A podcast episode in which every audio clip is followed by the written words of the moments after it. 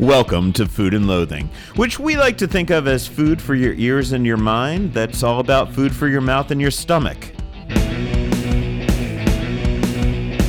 Shit, I don't even know what that means. But hey, I am Al Mancini, joined by my engineer Rich Johnson, and our favorite chef in the world, or at least our favorite amongst those who invite us to record in their backyards on a regular basis, the one and only Rick Moonen. Yo, yo, yo. What's up, Al? Hey, Rick, great to be back. Yes, indeed. Um, Rick, before you and I get to the one place we both dined together this week, when I want to start our "Where have we been? What have we done?" segment with you because um, you've been traveling, and I know you've been to some of my favorite cities, seen some of my favorite people. Mm-hmm. Tell us about it, my friend. I'm just going to sit back and listen. Well, it all started in Austin when I was doing my job with the tasting menu. But at the end of the at the end of the week on Thursday, I went to see Chris Stapleton. What an amazing performer!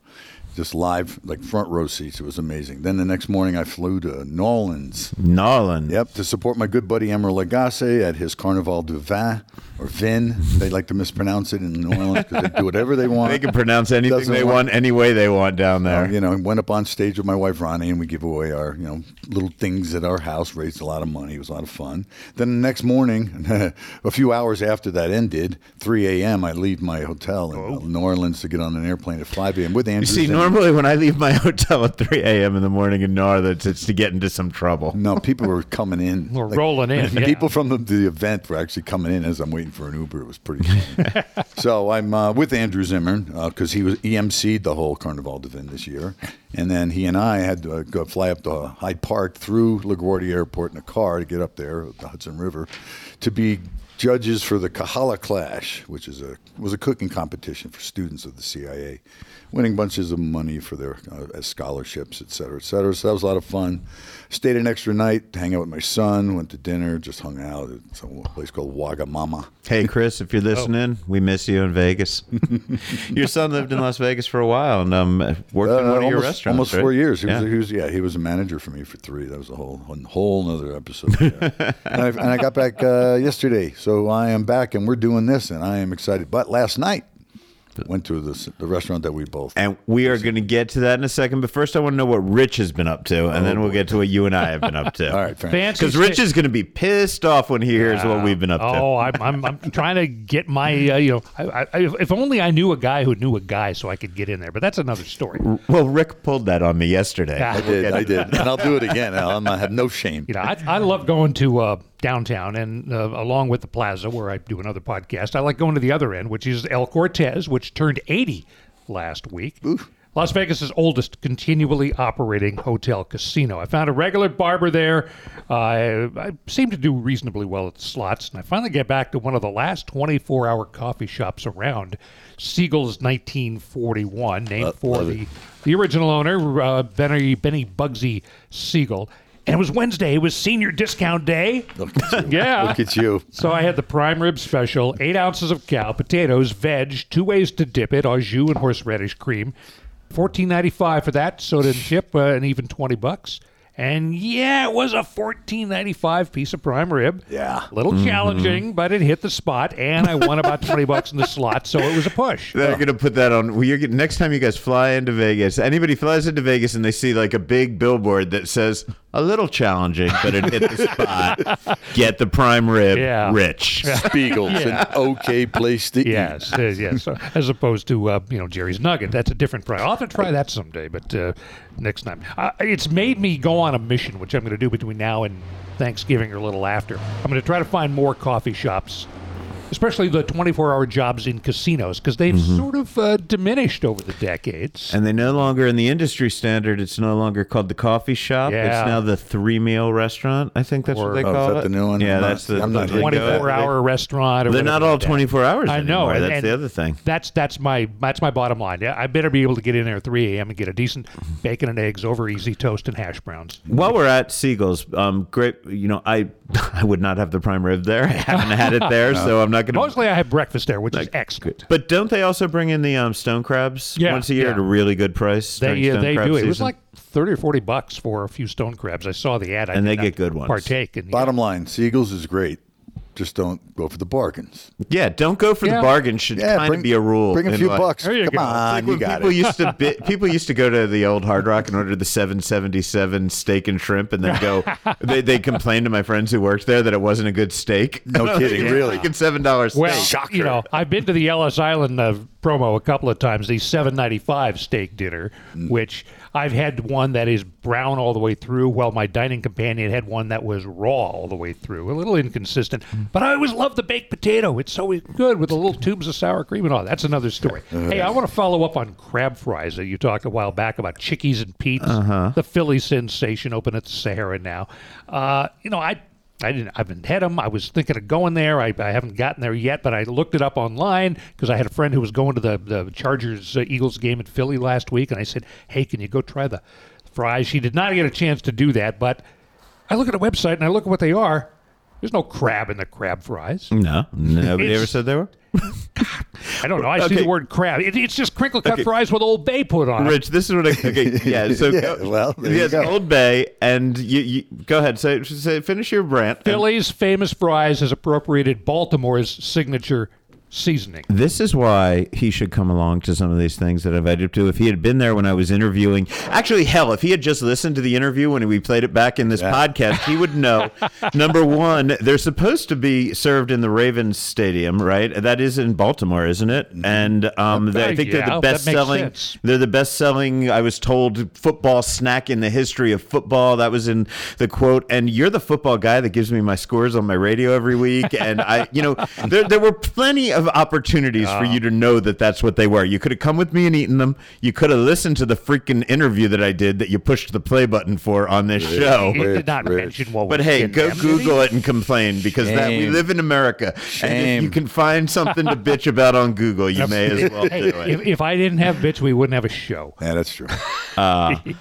Okay, um, so before we get to the big deal, the place where Rich and I dined, Rich hasn't, despite asking me repeatedly to get him in, I'll hit him up with a few other things that I've done recently. I did lunch at Johnny C's Diner, including some foie gras pancakes. That place is awesome. It's also not going to be in its current location for long. I wasn't able to chat with Johnny, so hopefully next week we'll have some info from Johnny Church on what is next for him. I believe December 12th being the last time to get into his current spot. Have no fear. Johnny has big plans. Um, I spoke to some folks in there, and hopefully we'll have tape on that next week. He's moving on up. Yes. I also had some snacks at the Cave at Wynn Las Vegas. I really like that place. I like uh, Michael and Jenna Morton. Places far too frequently overlooked. Had a great beef filet crostini um, with blue cheese and truffle cream. Excellent crab ravioli. I feel like um, that's a restaurant where people with discerning tastes go when they're in Wynn, but they didn't make any plans. They kind of forgot. They got they got delayed at the blackjack table, and they're like, ah, shit, we'll just go into this place. There's Yep. communal seating, but it's really an excellent um, restaurant, and I, I recommend people go. I love it. I Used love to it. be the, uh, the the country club uh, steakhouse for me, but that's that's closed for whatever it's eventually going to be. Yeah. So Cave is now on my list. Cool. Definitely check out Cave. From there, I went over to Resorts World to attend the grand opening grand opening party for Eight Cigar Lounge. I saw all the celebrity cigar lockers: Gretzky, Michael Jordan, Luke Bryan. They all have them there. Um, but while I like a good cigar, and I even brought one um, today for one of you guys to share because I only had one. Um, what's the point if it's not accompanied by high end spirits? So in the midst of the packed party, I kept cornering the owners, partners, managers, anybody important that I could find to ask what they were pouring for those who like the finer things. Here's John Petty, who I finally tracked down. We have some wonderful, wonderful scotches, uh, bourbons, whiskeys. Bourbon is really, you know, great with cigars. So we'll have the Weller, you know, antique collection here from George T. Stagg, Pappy Van Winkle, 15 year, 23 year, uh, Thomas Handy Rye. Um, as far as tequilas, some really great tequilas that we're bringing in. Um, you know, as far as cognacs go, we got Louis Trey. Some wonderful scotches. Um, the Macallan series, right? Everything from 12, the Sherry cask, double oak, to the 18 to 25, Macallan M, Macallan Rare cask. Um, really interesting bottle that we have is the Port Ellen 37 year. Really great scotch. Con, Convalmore 32 year. Um, some really cool different spirits. There also some Japanese whiskey. Um, yeah, a lot of cool things. Uh, I could just listen to people name great whiskeys and spirits all all day Oh, long. yeah. It made me made me happy. So I have some more interviews to share later in the show. Um, congrats to the folks at Eight Cigar. Uh, but first, now let's get to the the big thing for this segment. Um, talk about knowing a guy who knows a guy. Harlo, we've been talking about for a while. Gina Marinelli's new steakhouse in downtown Summerlin.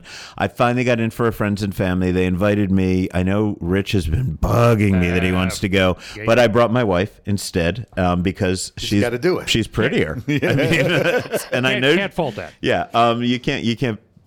no, anyway, try, I brought I my wife instead. It was great. I started asking though. I asked one of the owners, like, "Hey, you know, I know people that want to get in. When? What should I tell people on my podcast?" And they're like, "Well, just tell them Evo. Call Evo, right? Evo, the front of the house guy who's there." And I'm like, "Well, I don't understand. Is it open to the public? Is it only friends and family?" And they're like, "It's still you got to know a guy to know a guy to get into this place." And it's going to be that way at Harlo for a while while they work out all the kinks. So if you guys do know Evo Angelov, um, I, I'd say give him a call. He is the keeper of the keys. Otherwise, drop in. And then lo and behold, as I'm, I'm writing up my script for this, I get a little text message from Rick because I was about to give Rich the info. Of and then you Rick were. Moonen's like, hey, I'd really like to get into Harlo tonight. And I'm like, oh, you know what? I'm, I'm stepping out. I'm putting you in touch with Evo. and you got in last night, I, did. believe. So now the two of us have been. Rich hasn't. That's, you know, sad for him. Thanks but for great keep for rubbing us. that in. Um, so what do you think? Let's start with what you thought. I was totally blown away. I really was. I mean, because I've been to uh, Andiron, its its predecessor, and it was completely different. Nothing is similar whatsoever. You wouldn't even know you're in the same space. They took it. They spent some money. They made a swanky. Overall, the atmosphere is very high end. I mean, when I say high end, I mean like you feel like you went into a nightclub. But not a banging nightclub. It's like old mm. style music playing, background. The bar Almost is like an ultra lounge kind of nightclub, Yeah, you know? yeah, yeah, exactly. you know? Calm instead of They're playing the old, the old, the old style music. Oh, and they yeah. change it through the night, and it's not blasting. You can talk in it. The place is well appointed. Evo was amazing, you know, and it's basically they just, they just want to have friends and, and people. They want everybody to know each other when you go there. You know, you're sitting at this table, and you hey, you know that guy, you know that guy, and that's how they're trying to set it up. But it's so worth getting into. The food was spot on. Gina, she knows her stuff, you know. Uh, and uh, her sous chef, or the guy running the line, used to work for me as well. Great guy. You know, that's how it turns out to be. Everybody always works for you at some Yeah, point, man. A lot of people have gone through your kitchens, man. Yeah, this is true. But what a, what a great experience. And I think if you know Evo, give Evo a call. Yeah, and they are still working out kinks. That's really important to be fair to them about that. There was some some you know, when you see somebody during friends and family, I don't look to see if they mess up the service. I actually look to see if they're paying attention to whether they're messing up. Does that make no. any sense? And Dude. you could tell that these people were studying their service. They they were trying to be on their game. So even when they missed, you know that 2 weeks from now they're going to be a thousand times better. I took a friend of mine. He's in the caviar business in California. He raises great caviar. His name's Michael Passmore. And Michael was my guest last night. And there's a lot of caviar. It's featured on the Harlo menu, you know. So we had all the little tasting things. The, Yeah, the the- taco, the egg, and and the uh, the macaron, which you know you think of sweet and caviar, blew my mind. I think it was yuzu in that macaron. Wow. Yuzu with was caviar. so good. And Yeah. in, the, in the sommelier Liz, she, she Liz is great. I've known Liz since Nove Italiano. She's so and into she's it. fantastic. She made some suggestions that made it so harmonious. The whole experience was just stellar. And I will say about the caviar because they get it from um, from from Forte Forte Tapas from Nina Manchev over there. I really wanted to do a full caviar setup, and I asked Evo. I said, "Can I do the caviar?" And he, he pulled out a um, Um, he pulled out his phone, and showed me the caviar cart that is on order, and he's like, "I don't want to give you the full service until we get this cart. So for now, let me just send you out these little bites." And the bites were fantastic. And my friend, attention to detail, as soon as we sat down, the lady that brought us to our table unfolds a napkin and puts it on your lap. He just sat there, his jaw dropped. He says, mm-hmm. No one does that anymore. Wow. So they're really trying. Yeah, I mean the only thing that that I wonder about, and I don't want to say anything negative or disparaging because I love the place, but I do wonder. It, it seems like a place that you want to get dressed up for, right? I mean, I want to look nicer than I usually do when I go into that restaurant. Downtown Summerlin, doesn't matter. Will downtown Summerlin Yeah. care? I, I don't know. Uh, yeah, it's it's going to be weird. I don't No. think that the people in downtown Summerlin are going to necessarily want to get dressed up. You're going to want to do it on your own. I don't think they're No. going to have a dress code. My my uh, my prediction. but I hope more people do. Okay, look, our main segment this week is about Spanish cuisine in Las Vegas, and we have two great chefs lined up from Jaleo and Valencian Gold. But because that segment was inspired by a recent Las Vegas Weekly cover story by our friend Brock Radke, I thought it would only be fair to chat with Brock first. We're just going to roll them together, but don't worry, it's easy to follow along at home. You're all smart people out there. This is Food and Loathing. Mom deserves the best, and there's no better place to shop for Mother's Day than Whole Foods Market. They're your destination for unbeatable savings, from premium gifts to show-stopping flowers and irresistible desserts. Start by saving 33% with Prime on all body care and candles. Then get a 15-stem bunch of tulips for just $9.99 each with Prime. Round out Mom's menu with festive rosé, irresistible berry chantilly cake, and more special treats. Come celebrate Mother's Day at Whole Foods Market. Another day is here, and you're ready for it. What to wear? Check. Breakfast, lunch, and dinner? Check. Planning for what's next and how to save for it? That's where Bank of America can help. For your financial to-dos, Bank of America has experts ready to help get you closer to your goals. Get started at one of our local financial centers or 24-7 in our mobile banking app. Find a location near you at bankofamerica.com slash talk to us. What would you like the power to do? Mobile banking requires downloading the app and is only available for select devices. Message and data rates may apply. Bank of America and a member FDIC. So, Brock, man, thanks a lot for joining us. I really appreciate it today. I wanted to have you on to chat about um, Spanish food here in Las Vegas because the the piece that we're doing, this entire podcast segment, was inspired by your weekly cover story. Well, you're welcome. Thank you, sir. Thank you for giving me ideas because I don't come up with them on my own that easily. oh, come on, come on. It, no, that's really cool. I'm glad. Uh, I'm glad it came out so well. It was a great package. Could you tell me what inspired it? Yeah, two reasons. One is that I noticed just in my own experience of, you know, coming out of the pandemic, going back out to eat with friends again, that we were choosing restaurants that we could go and have a much more of like a social experience because that's what we miss so much like trying new dishes, passing stuff around the table. And that kind of eating just works really well with Spanish cuisine, right? We've got like the model of tapas Mm-hmm. Uh, specifically in Las Vegas, we've got the uh, blueprint of Firefly, which was kind of the first Spanish restaurant, tapas restaurant in Las Vegas.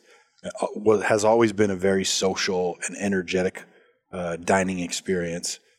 So, yeah, that was part of it. And then the other reason was I returned to, uh, I guess you would say, food editor duties at Las Vegas Weekly uh, months ago after focusing on some other things in recent years.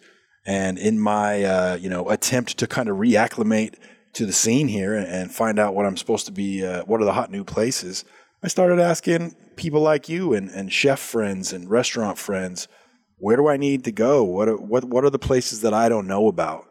Uh, because I haven't been centered on this for a while. And Spanish restaurants were top of mind for everybody. Everybody was telling me to to go to Edo, to go to Valencian Gold, uh, to go to Brian Howard said one of his favorite places was uh, Hamon Hamon on, on Sahara, which I had never heard of before. So. Yeah, I, I've just got an invite finally to go in there. So how was it? I've got to get my own ass in there. It's great. It's very like uh, the chef there is very like, uh, and this is what Brian said too. He's like uncompromising, like he's doing the traditional stuff that he wants to do and he's doing these big grand presentations and things like that and he doesn't you know and that's another cool thing about the spanish restaurant landscape here right now is though even though there's not that many restaurants everybody's kind of doing things their own way yeah. So, did you discover anything new, exciting, other than Hamon Hamon? Anything like that? That was a new trend, or was it just we're we're just embracing that that culinary landscape right now? I think I'm not sure why that seems to be like hot right now because again there are not a ton of Spanish restaurants in Las Vegas and I don't think there ever have been. Um, but I think it is emblematic of what's going on in other cuisines too, where you do have chef-driven uh, concepts. It doesn't matter what kind of food it is or what kind of dining experience it is, fine dining, casual, whatever. It's all about the chef right now, and and everybody using their own individual style. So that, I think that was the most fun thing about exploring these restaurants. Well, you did a great job and great job visually. I kind of feel bad that I can't tell people to go pick up a print copy of that issue of Las Vegas Weekly because it was a gorgeously, beautifully laid out um, package that you did for that. But it is still available online. So just, I'm guessing you just Google Brock Radke, Las Vegas Weekly, Spanish, food, Yeah, and it just shows up. You all know how to do Google at Yeah, this we point. got great photographers and design people. You know, it doesn't doesn't really matter what I type. It's all about how things look, especially when you're talking about food. So, Cool, man. Well, thanks a lot. Um, anything that you would recommend? Any one or two Spanish dishes that you discovered while you were doing this that people need to try? um, I think just go to. I would just go to Valencian Gold and just like do whatever they're doing, whatever the specials are, whatever they're doing there, because they're having so much fun uh, over there that. That's how you. That's how you know that something is working when the kitchen is having a lot of fun. Cool. We're, we're we are about to go speak with Jeff Weiss, and he's going to tell us about what he's doing. Thank you so much for taking some time out of your day to come and chat with me here. And um, everybody, read Brock Radke in Las Vegas Weekly. He's awesome.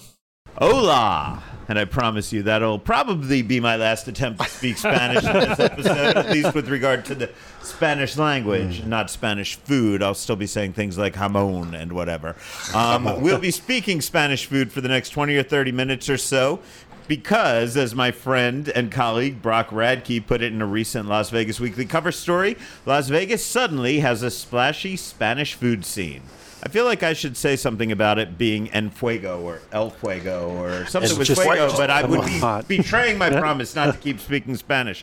So I'm not going to do that. Anyway, um, rather than having Rich and myself try to educate you on Spanish food in Las Vegas, we're coming to you for this segment from Jose Andres's Jaleo in the Cosmopolitan of Las Vegas. Very important you say that full thing or you get yelled at by Cosmo people. Ooh, Don't we got when some you right say behind us here, Cosmo. too, yeah. Um, and I have two chefs who can tackle this topic without risking any mispronunciations or international Ooh, incidents. that's Well, that- some that's- pressure. that's big. Yep. First up, our host for the afternoon is Eric Suniga. Is it Suniga or Suniga, Eric? Suniga? Suniga. There, I, Just I screwed it let up it twice.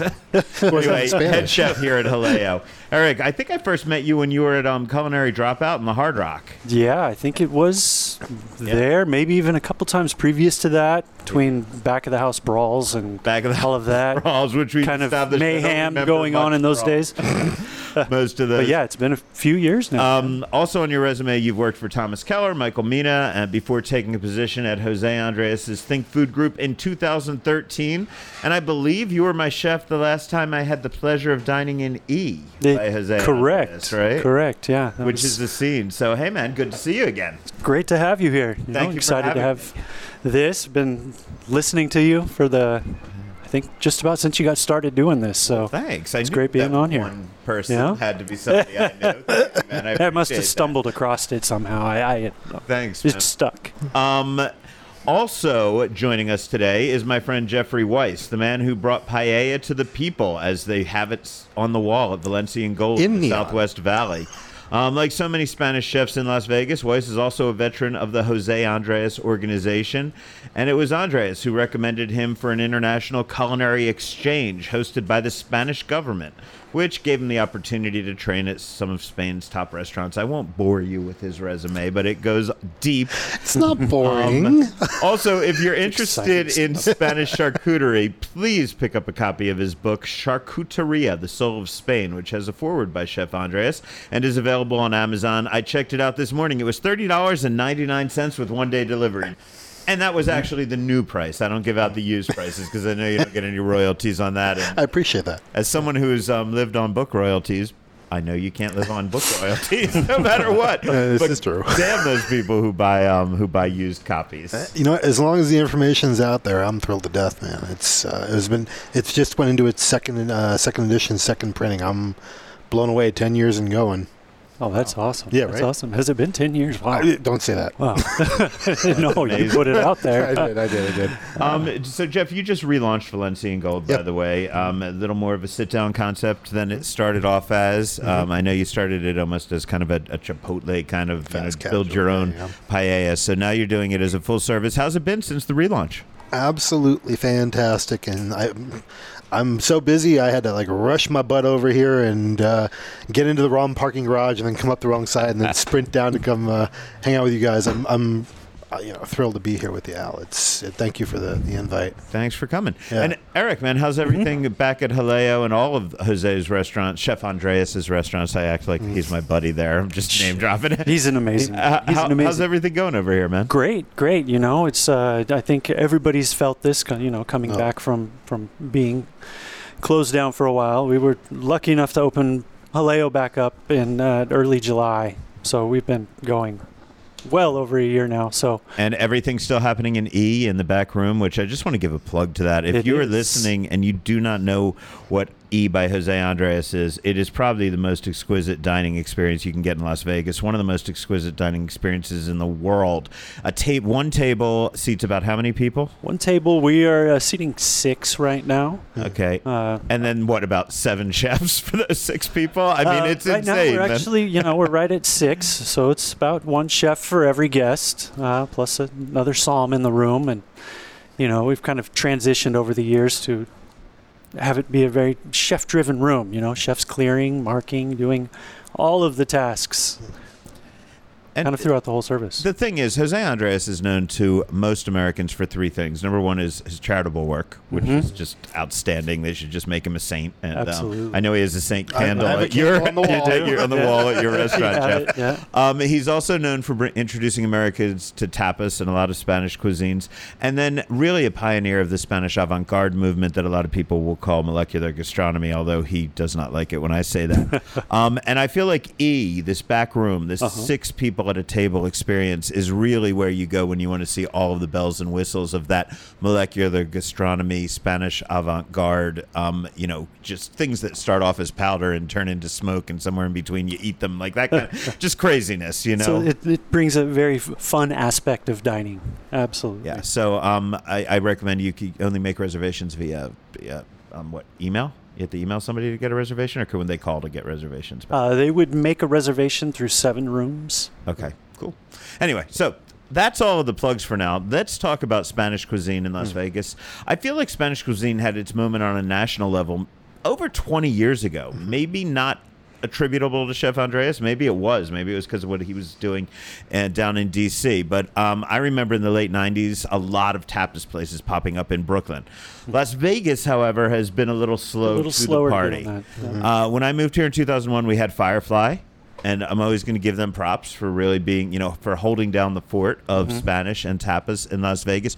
But yeah, things have really blown up, as Brock Radke properly pointed out in a weekly cover story. Did he have it right? I mean, are we seeing a moment for Spanish cuisine in Las Vegas? I think what's really unique and interesting about the Spanish moment, if you will, in, in Las Vegas is this. We all kind of do our own thing, and it all has something to do with some part of Spain.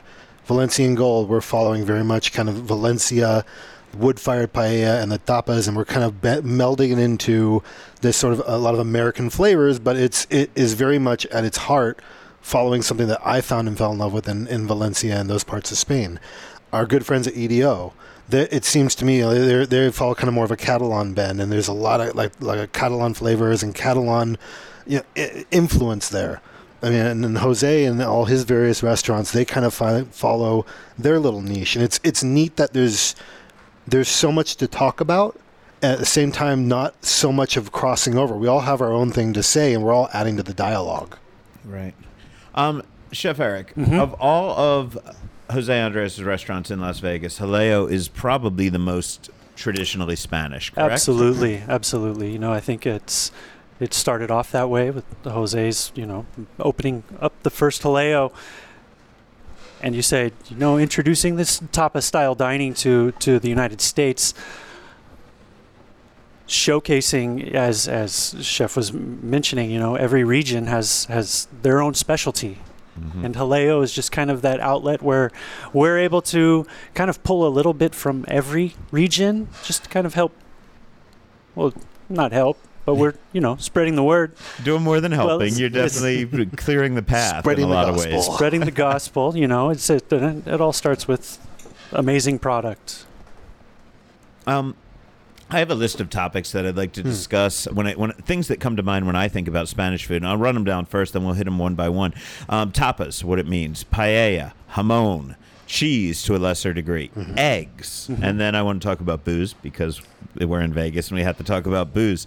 Um, but those are really, I think, the topics that that you want to just have a cursory knowledge of if you walk into a Spanish restaurant. Sure. Maybe I'm wrong. If I missed one, please jump in and let me know.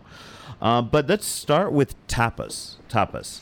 Uh, now, as I was introduced to the concept, and I've only been to Spain once, um, but it's more like just a way to keep people from getting too drunk while drinking, right? it's like sort of a law that if you want to go to a bar and get drunk, they've got to give you a little bit of Gotta food to keep keep your stomach fed. full. Is that is that the nature of tapas in Spain? As hundred percent correct. Well, mostly correct. Uh, Mostly hundred percent correct. Right. Right.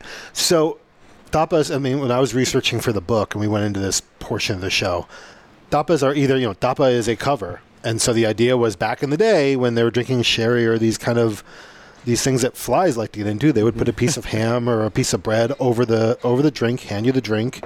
You'd have a snack, you'd have a drink. That's one way of thinking. The other way of thinking is, oh, exactly what you said. Like the, I think one of the kings of Spain, I forget who it is. I don't know my kings of Spain so well, but he made he made a law that said, hey, if you're a bar and you serve something to drink, you got to serve something to eat with it. And so in Spain, like I mean, I, I lived there for over a year on the scholarship and everything. It doesn't matter where you are, but mainly in Madrid, you will always get a little snacky with your drink, and it's gratis. It's it's part of it, but it's you know you're paying a little bit for it as well. Um, that's the one thing. In America here, we've kind of taken that idea of tapas. It's more small plates, and it, you know we don't we don't restaurants don't like the F word free. Yeah, nothing free. yeah, yeah, yeah. So I mean, it's for the most part in, in restaurants here, we're talking more about small plates, and that's, I mean, in my opinion, I think Jose was really one of the ones who proliferated that at Jaleo back in the day, as I understood the story and, and drank the Kool Aid. Mm-hmm. I mean, I, I give Jose credit for so many things, and, and definitely the idea of tapas being kind of this fun group of first course little snacky items that you can go at. I mean, the guy, you know, give the guy his due. He's he was one of the ones who really pushed that out there. Yep. You know, one of the things that I think Brock pointed out in, in his article was that um, there was a little bit of fear that when we came back from COVID, people might not want to be doing the small Share plates Right, and sharing sharing plates and and that kind of stuff. close. Um, and what are you seeing right now? Are people excited about get, gathering together around a table and sharing food? Absolutely. It's like they you never know. left. Yep, Yeah. exactly. You know, you kind of get that sense maybe out on the floor or out, out there, but as soon as they step into the restaurant, you know, gather, you can get that energy. And, and I think, you know, everybody wants to just kind of get back to some normalcy right there. And, uh, you know, as, as Chef mentioned, you know, this tapas is sharing and, and really bringing bringing people together. around the table. Yep. How did you guys feel when, as, as people who truly educated in Spanish cuisine about just tapas becoming a shorthand for anything that you share? And then, oh, my friends are inviting me to a Japanese tapas restaurant, and then I get invited to an Italian tapas restaurant. Yeah. And you know, it's funny, the places I'm thinking of right now are all great restaurants, but I still cringe at that word, right? Um, has it just become, has, has it become synonymous with just anything that's shared in small plates?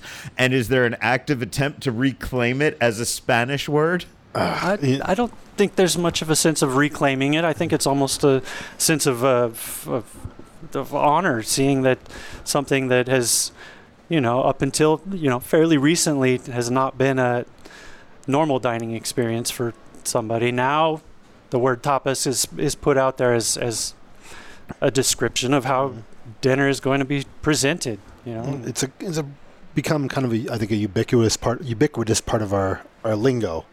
You know, when you go to a restaurant, oh, we're going for tapas. Mhm. There's a general understanding by the dining public of what that means. And, you know, does it deviate from the original intent of the word? Perhaps.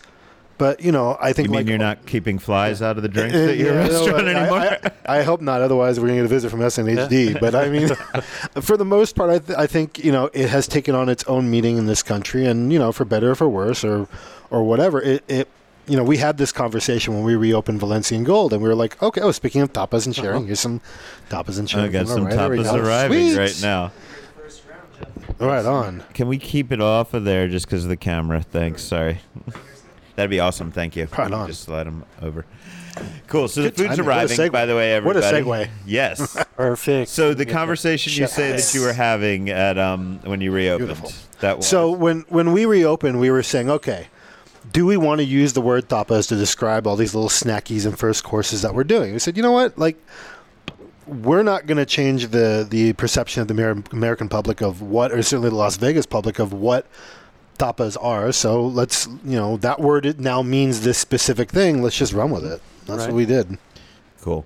Um, the next word on my vocabulary list, we're all trying to get pictures of this. To we got a great cheese and ham And the plate two chefs here. are like, yeah, yeah. and we've got yeah, we've got beautiful olives and nuts and everything's come out. It, it's delicious. This is Got one this of is why I don't Jose's like the food comes out and I get too. distracted. Uh, So I'm going to skip paella for now because what just showed up is the jamon Mm-hmm. and the cheese.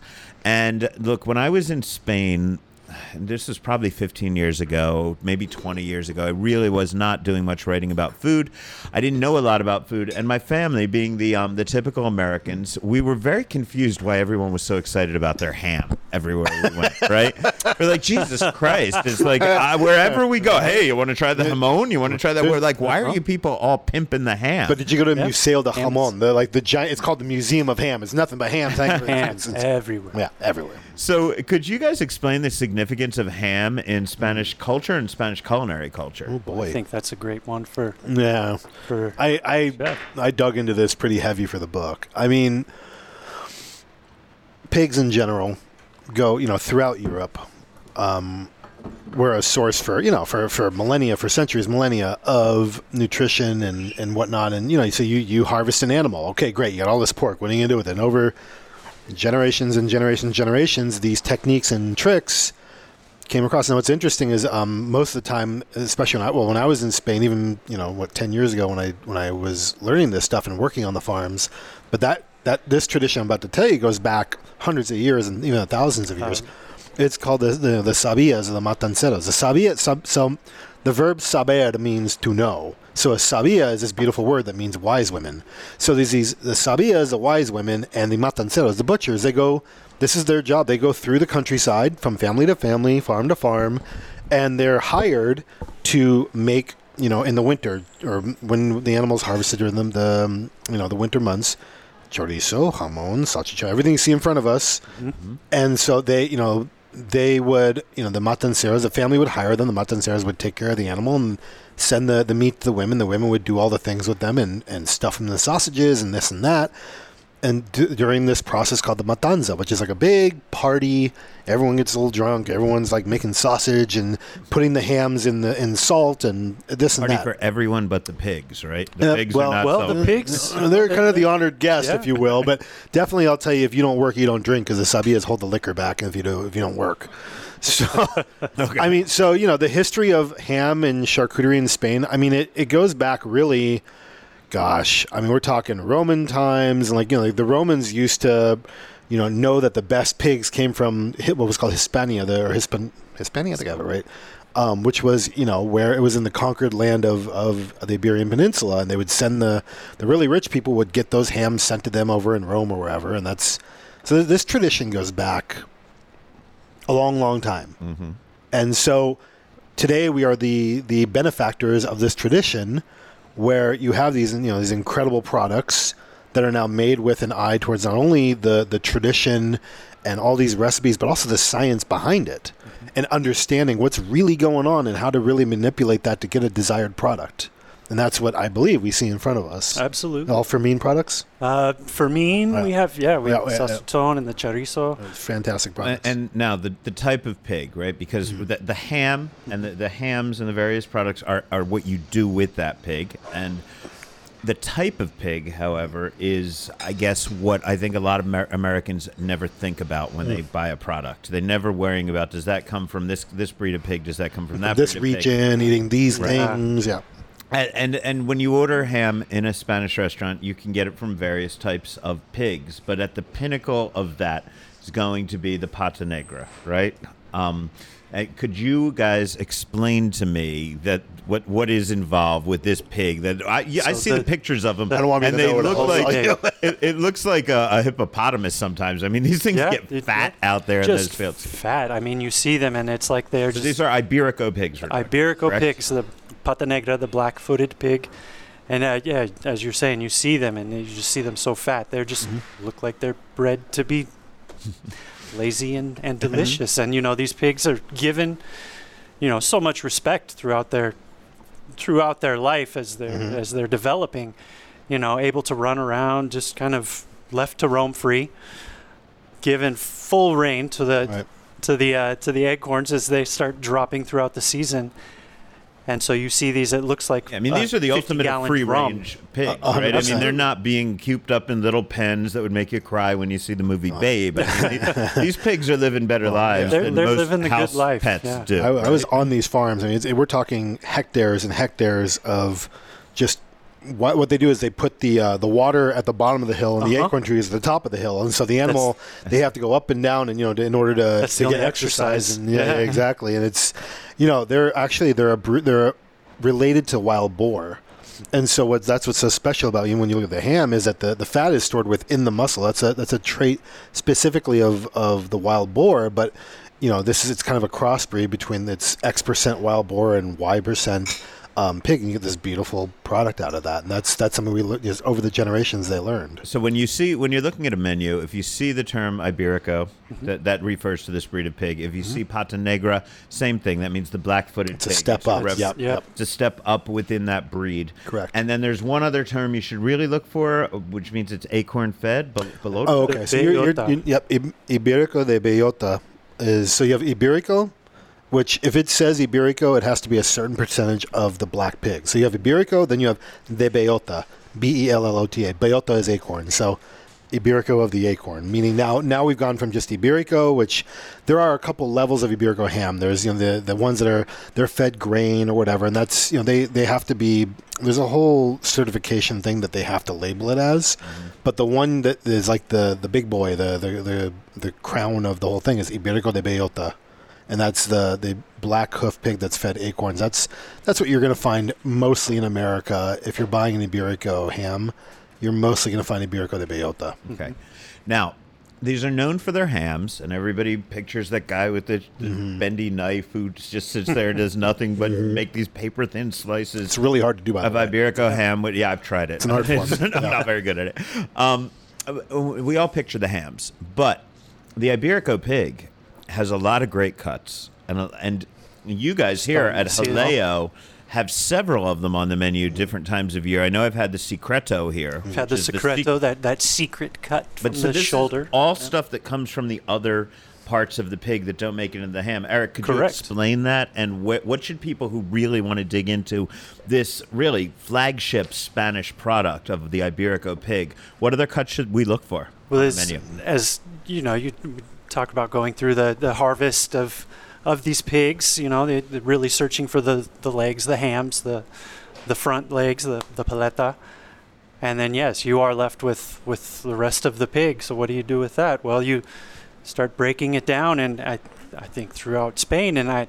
And I know in your books, I've seen part of this is, you know, the different the different means of, of butchery Yeah. you know, you end up with a, a different type of a cut. Mm-hmm. You know, cutting something a little differently that we wouldn't normally cut in more of a traditional butchering sense. You end up with like like your secreto there, where you have this this shoulder cut that just comes out nice and nice and tender.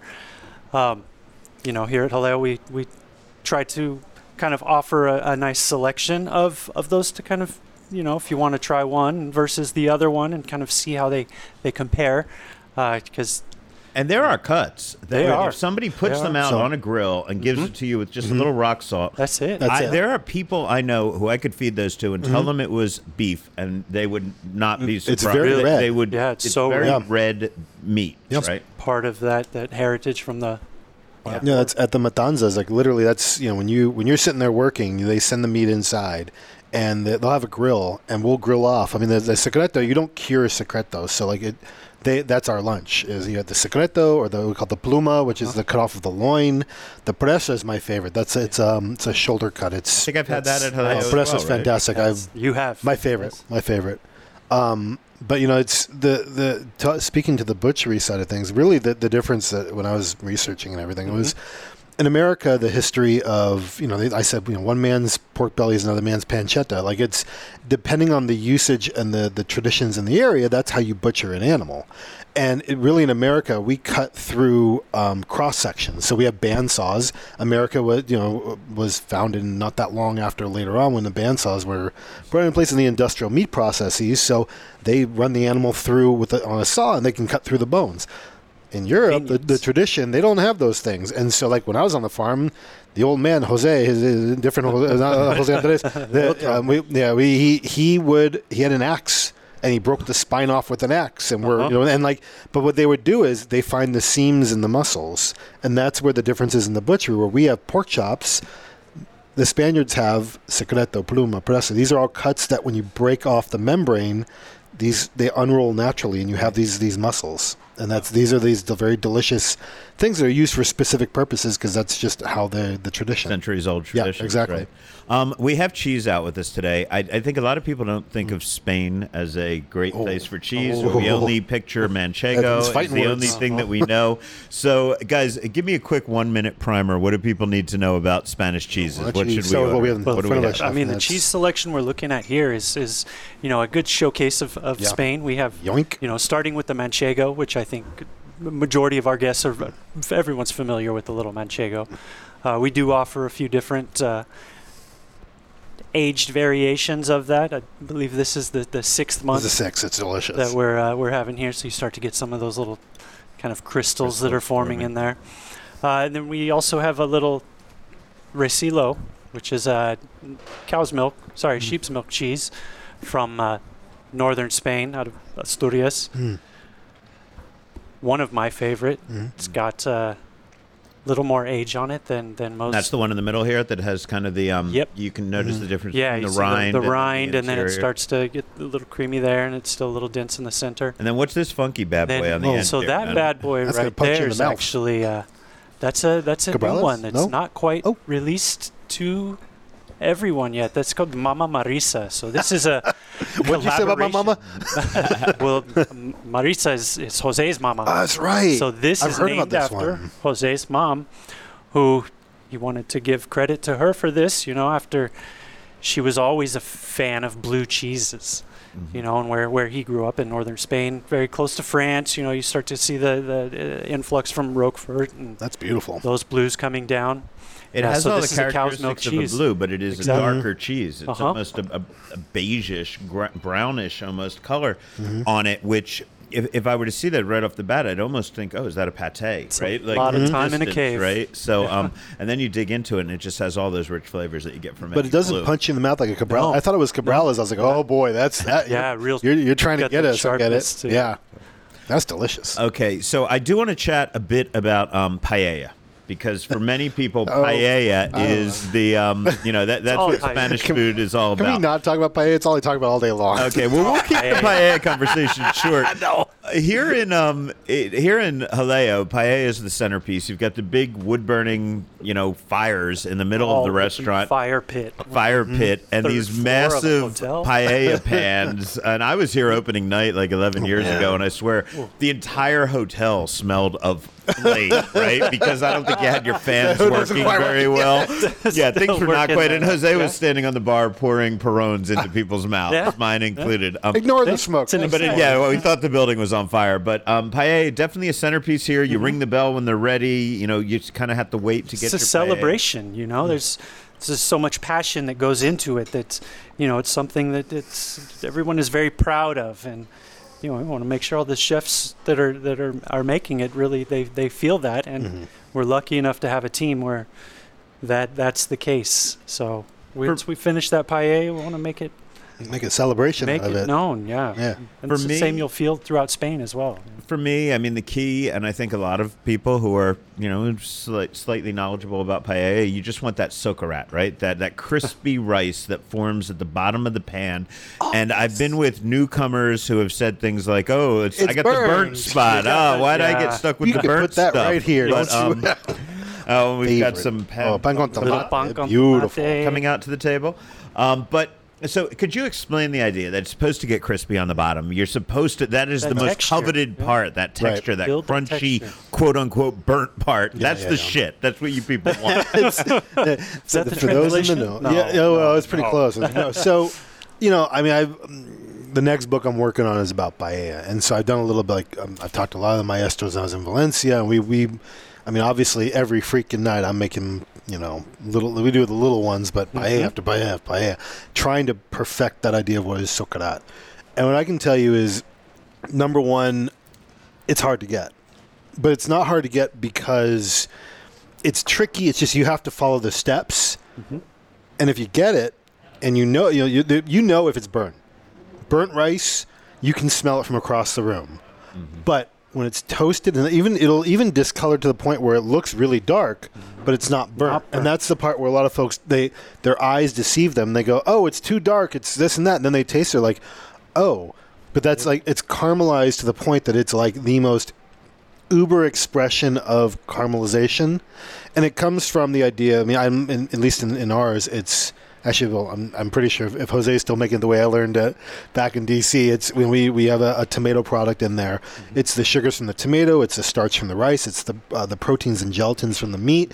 All these things combine in basically what is a stock, and as it reduces down most of the, the number one mistake that uh, my people when I try to tell them how to make paella, they always go, "But you put so much oil in." It's like the idea is this, and just the quick food science side. So you got the oil in the pan, you fry off the stuff, you get it going, you put the water in. Well, what happens when water and oil combine? The oil goes to the top, and then you boil it. The rice absorbs all that, and it goes. The oil goes down, and now what's happening? It's frying the bottom. If you don't have that oil, you don't fry the bottom. You can't get all that deep dark color. You can't get a socarrat. So it's an amalgamation of all these things, and lo and behold, that's socarrat. It's that's why it's almost there's an art form to it. When That's these what guys, makes every pan Uh, every unique pan Every is- a celebration. Yes. and, and that's just it. That's why they ring a big bell. And that's why I use a big gold flamethrower to light the fires. yeah, well, that's a whole other thing. really Jeff fun. I highly recommend it. Fires it up with a flamethrower, Yeah, right. which is crazy. Guys, we're running low on time, so Oh. I'm going to kind of do lightning round here. Um, Ooh. Jeff, your place is called Valencian Gold. I've had Valencian style paellas in the past. They, I thought they had to come with rabbit. You don't make it with rabbit or I do. snails, Nope, don't they have it's to have seasonal. rabbit and snails? It's seasonal. Um, I have rabbit and snails right now. okay. And you know, for when I was in Valencia and I learned paella valenciana, I was told by the maestros, "Look, when rabbit and snails are in season, we put it in. When we don't, we don't." And that's that's just it. but it's you don't use seasonal local rabbits, not jackrabbits, I hope. You know, the, I hope you're using I- Peter Cottontail, I, white, I pretty swear bunnies. to God, I, I my, my local health inspector goes, "Well, I'd like to see the invoices for these rabbits. Make sure you're not out in the park collecting." I'm like, "Are you Yeah. kidding me?" But I, I- Right but I- here? yeah, Yeah. yeah, exactly. So yes, they are. They are. You know, they're Okay. they're really good So those are good things to look for in Valencian paella. Let's talk about alcohol. Sherry is kind of the national drink to go with Spanish food. Am I right there? But yet Jose Andres Especially is a gin and tonic man. So um, which is more Well, it's just traditional? the time of the day there, you know. It's, and the uh, intention and purpose is yeah, what I think. exactly. I mean, there's exactly. Hora del Vermouth in, in Spain, which is that they they go to the bars and have vermouth, and it's just the perfect afternoon cocktail. That's that's one that Uh, I I love really ver- I love love. vermouth, yeah. the Because I. I like to give people a little cheats, what they can order so that they look smarter than they really are. So vermouth, sherry. A little vermouth, After sherry. If they want to be real fancy, they can ask for Pacharan. It's something we have at Valencian Gold. It's it's my it, it was our go-to drink at the beginning of the night and the end of the night, and it's a really just delicious slow gin that, with ice. It's awesome. Okay, and finally, other places maybe off the strip that are doing good um, Spanish food. We of course know Valencian Gold. We've spoken about EDO tapas in EDO. Chinatown, Hmm. I adore which is Oscar, fantastic. yes. There's a new place I haven't been to called Jamon Jamon, but Ra- they've been Rafa. He's fantastic. Yes. Yeah, Okay, he's great any guy. other places that you would, and of course Firefly, just for being the Mac Daddy and Mm-hmm. doing so long. We love those guys. Anybody else? You hit the you hit the heart and soul right there. I think. have. Okay. Well, I'm about to start digging into this food because we got some endives Yes. over there too that just arrived. So um, cheese. I'm going to start shoving things into my mouth. This is Food and Loathing. This episode is brought to you by Reese's Peanut Butter Cups. In breaking news, leading scientists worldwide are conducting experiments to determine if Reese's Peanut Butter Cups are the perfect combination of peanut butter and chocolate. However, it appears the study was inconclusive, as the scientists couldn't help but eat all the Reese's. Because when you want something sweet, you can't do better than Reese's. Find Reese's now at a store near you. This episode is brought to you by Shopify. Whether you're selling a little or a lot, Shopify helps you do your thing, however you cha-ching. From the launch your online shop stage, all the way to the we just hit a million orders stage. No matter what stage you're in, Shopify's there to help you grow. Sign up for a $1 per month trial period at shopify.com slash special offer, all lowercase. That's shopify.com slash special offer. And that out of date sound effect means it's time for the news. Rich, you're the news guy. What you got? Chef uh, Mark LaRusso has officially uh, taken over the helm at Wynn Las Vegas's SW Steakhouse. That means he's rolling out a whole new menu pack with seasonal dishes, updated twists, and some favorites, and a few new signature items. LaRusso's a veteran of Michael Mina's Aqua. He's been with Wynn since the opening in 2005. Among his gigs there, executive chef for Tableau and the Tower Suites, and running the kitchens at Botero and Costa di Mare. I miss Costa di Mare. Went there once and, yeah, spent a lot of money, but experience, food, the whole the whole deal. Our friend Evo was over there running the front of the house for a little while. Okay, so you've spent a decent amount of time at Wynn. You have no doubt seen his food and enjoyed his food somewhere along the way. Yeah, I love Mark LaRusso. Um, Rick, I'm assuming you kn- think know that he's a great chef. And Terrific. Wynn does a really good job of um, kind of, you know, they, they keep a good roster of chefs, and sometimes they rotate them from restaurant to restaurant. Oh, yeah. Um, but there's there's definitely that Wynn stamp of approval on all of Well, them. David Walzog, his predecessor, who Mm-hmm. was there for years and years and years, had, he ran the country club and he ran uh, he ran uh, Steve Wynn's restaurant SW, and they also did the Lakeside. He had it Mhm. all under his belt after the time he had left. I mean, he was he was ready to retire. So, you know, I've got to say, SW Steakhouse, an incredible, beautiful restaurant, but I don't go to a lot of steakhouses, and that's never been on my short list of places that I do go. I do go there from time to time if a friend invites me, but um, I, I love Mark LaRusso. I love his food, and so I'll probably be getting back in there again. Um, we've got a lot of news coming out of the Vegas Test Kitchen. First up, Soul Belly Barbecue's Bruce Kalman will debut his new concept, Brown Bagger Sando, this weekend at Jolene Mannina's Fremont Street Culinary Incubator. That again is Vegas Test Kitchen. Um, Brown Bagger will offer salad sides and, of course, sandwiches Thursdays through Sundays. And I was literally texting people up until a half hour ago to make sure I got these days of the week right. They're there every Thursday through Sunday for a while. So um, go see our man Bruce Kalman there. Also at the Test Kitchen, our friend Josh Bagwin, who was recently on the show, he's once again in the house at the Test Kitchen slicing fish. You may recall that when we when we recorded our sushi segment a few episodes back, he was without a home. He has since returned to the Test Kitchen with sliced sushi, and while I was down in that neighborhood over the weekend enjoying a terrific brunch at Peyote, I dropped in to ask him about his return. Well, I got back Friday night. I'm super excited about it. Um, just trying to, um, you know, take it in a different direction. I want to do some vegan stuff, even though I used to hate vegan stuff. now I'm, I'm pretty fond of it. You know, I want to do that, and I want to bring different flavor combinations and take get away from tradition, but still keep the like, respect to the tradition. You know, and um, I'm just hoping that uh, things will pick up here and get some uh, exposure, and maybe uh, somebody will be like, "Hey, let's go do something big." So just to confirm, this is still sliced sushi, but it is you solo now as sliced sushi? That is correct. It's just me flying solo. Yeah, no, I'm, I'm just hanging in there. You know, it's a little rough. I was a little overwhelmed opening night and yesterday, but uh, you know, I like hustling, so screw it. We'll go hard. Cool. Well, congratulations, man. Thanks. Thanks, Hal. And while I was there, I also bumped into Josh Bianchi. And if that name sounds familiar, he's a veteran of Wynn Las Vegas and Dre's, who helped Mark Vetri open up his brilliant but short lived Palms restaurant. He's been doing some in home dining and special events during COVID under the name So Good. He's now at the test kitchen on a regular basis with a new name. He told me a bit about the name and the food. So the name of the concept is Binkies. Um, when I say that, people are like, "What the hell is Binkies?" So the story, quick story behind that is my dad passed away 20 years ago. And before he's told me, if you ever open anything, Josh, you got to name it Binkies. I'm like, "What the hell is Binkies, Dad?" He's like, "Well, that was my nickname. My dad was a principal and a high school teacher, and that was kind of the nickname he attained from his colleagues. And so I kind of stuck with it. And um, my concept is fresh, seasonal. I love pasta. Mark Vetcher really turned me on to pasta and inspired me with that. So I'm using some of those techniques that I learned there with him. Um, and I try to I kind of get my inspiration from whatever's in season and keep it fresh and everything really simple and straightforward. Cool. So, um, how large of a menu and what days are you here? All that kind of fun stuff, details. So I'm here Thursday through Sundays. Um, we'll be here November and December, uh, 4 p.m. to 9 p.m. Thursday through Saturday, and then 11 a.m. to 4 p.m. on Sundays. Menu, I switch it up every week. I do anywhere from like four dishes up to like seven dishes, depending on what's good that week. A lot of good stuff down in Vegas Test Kitchen. I'm going to throw out one other little piece of gossip that I picked up yesterday. I was over at the Las Vegas ballpark. We're going to talk about what they have going on for the holiday season, but there's a little food provided by uh, Mary Sue Milliken and Susan Feniger's organization. And while I was there, I spoke to um, Yancey, a guy highly connected in that organization, and he um he whispered into my ear loud enough and said I could repeat that um the the Border Grill ladies are actually looking for space in the Las Vegas suburbs, and they want to take the skewer concept that they're doing in Allegiant Stadium, bring it out to the burbs. I think that would be awesome. I think we do a, Wow. a little Mandalay Bay reunion. We get a Rick Oh, yeah. Moonen restaurant on one There corner. go. We, get Susan and Mary Sue. We could have a lot of fun with that. Love those girls. And no dress code, of course. Right. All right, barbecue episode. Remember that? We had Mike Moore of Rolling Smoke on. He told us about a barbecue competition set to coincide with the Raiders game against Kansas City. That is this weekend.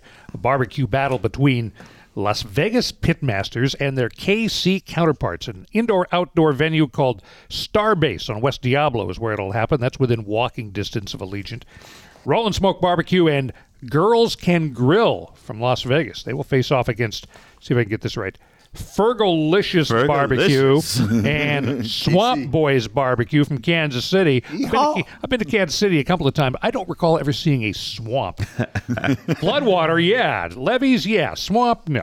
Uh, it's being billed as a family-friendly tailgating experience. General admission is $10 where you get access to drinks and specials and games, a 50-50 raffle, auctions, uh, NFL legends will be there, DJs, and football on the screens all day. A judge's package will run you $35, and for 135, the VIP ticket will get you an open bar, food, access to a private viewing area. Find out all this and more at event uh, t- events Q. Is that what it is? Yeah, it's At dot com. eventsq, E V E N T S Q U E dot com. com, yeah. And it's right up there on their homepage. You'll find that easily. And by the way, I'll actually be there judging the queue and hopefully live streaming a bit of the action on the Food and Loathing Facebook page. Rich, you're welcome to join me, but I know you'll be giving out football store- scores all day on Sunday. I will virtually tune in, although we got to figure out a better phrase than tune in because there's no tuning. we don't have to tune. internet. Nobody has no, to tune. No, there's no tuning involved on Well, the internet. I'm out of tune. Anyway, edibles time. Speaking of getting out of tune, I, I stopped by Exhale, um, which is across the street from the Palms, uh, not the apothecary shop. It's Exhale. It's a different one. I like this place. They've got a great edible selection. Popped my head in there, and I came across something called t- Cocoa Nugs. I loved this when I saw them poured out uh, in behind the display case because they look like little pot buds, right? They look like it's flower Uh-huh. buds, right? Uh, they had a couple flavors going happening. Of course, I wanted they're chocolatey. You, I'll, I'll pour them out for you right now. But the problem is, I did not want the Cushberry flavor. I wanted something that was really sweet. I didn't want a berry flavor. And they came out. They said we only have the Cushberry. I'd already fallen in love with the way these things looked. I wanted to pour them out here on the table for you guys. Oh, so wow. I mean, does this not Look look at like that. we just opened up a bag of weed here? No kidding. man. Like So yeah, and it's a it's a hundred milligrams per thing. There were 10, 10 of these nuggets, ten of these cocoa nugs per jar. Um, so they should be about ten milligrams each. Rick, why don't you try one and tell me what you think about it? I'm going to take a little half. But Coming into Los Angeles, bringing in a couple of That's, keys. that's pretty cool. they look so cool. Yeah. but I was not a fan of the taste. But that's because I got the stupid berry flavor that isn't really what I wanted. And they have a lot of flavors on um on their website, things like creme brulee and all Not kinds bad. of cool. I don't know, man. It just tastes like grape mixed with chocolate. And I was never a grape soda fan. Yeah, it's a little weird. Especially putting chocolate in the grape soda. But the Not a fan. weirdest part about it is, and okay, I'm going to go into the TMI. Like this is going to gross people out, and certainly not on a food podcast. That's why I saved this for the end. But um, I've never been a grape soda fan. But man, do you ever have to go in for a colonoscopy and the night before they make you drink that disgusting Oh, yeah, yeah, stuff yeah, yeah. that's like grape flavored, Grape That's or what this orange or brings- lemon. Yeah, Yeah. This brings those to mind for me. So I'm not liking the cocoa nugs in this flavor, but I will get them in another flavor, and I'll bring them back another week. They're Rick, like they're like Froot Loops. They're good. They got a great consistency. I could see them different flavors for different people. I could see cocoa and chocolate and all that working addictively well with this. But uh, it's a pretty cool product. they feel kind of like I mean, it's almost like a kind of a puffed rice and chocolatey sort of thing. I don't know what's giving it that crunch. You're the chef, Rick. I mean, it, it feels like it should be like some kind of almost like a Nestle's Crunch Bar kind of thing. No, I it don't know. feels like a Rice Krispie. Yeah. Like, you know, like a, or you know, Kit Kat bar. That's it for the edibles review, and that is it for this episode of Food and Loathing. Thank you to all of our guests Jeff Weiss, Eric Suniga, Brock Radke, and of course, our recurring guest co host and the co host with the co most, Rick Moonen. Thank you very much. Next week, it's all about the sandwiches. We'll talk to a couple of chefs who are at the very top of the Valley Sandwich Pyramid. Please, please, please tell a friend about food and loathing and uh, say nice things, especially on an Apple Podcast review. Either way, though, we do want your feedback, your likes, your retweets. Find everything you need to know about us at Al's website, theneonmohawk.com. And you can reach us direct, info at foodandloathing.vegas. With producer Rich Johnson and Rick Moonen, I'm Al Mancini reminding you stay hungry.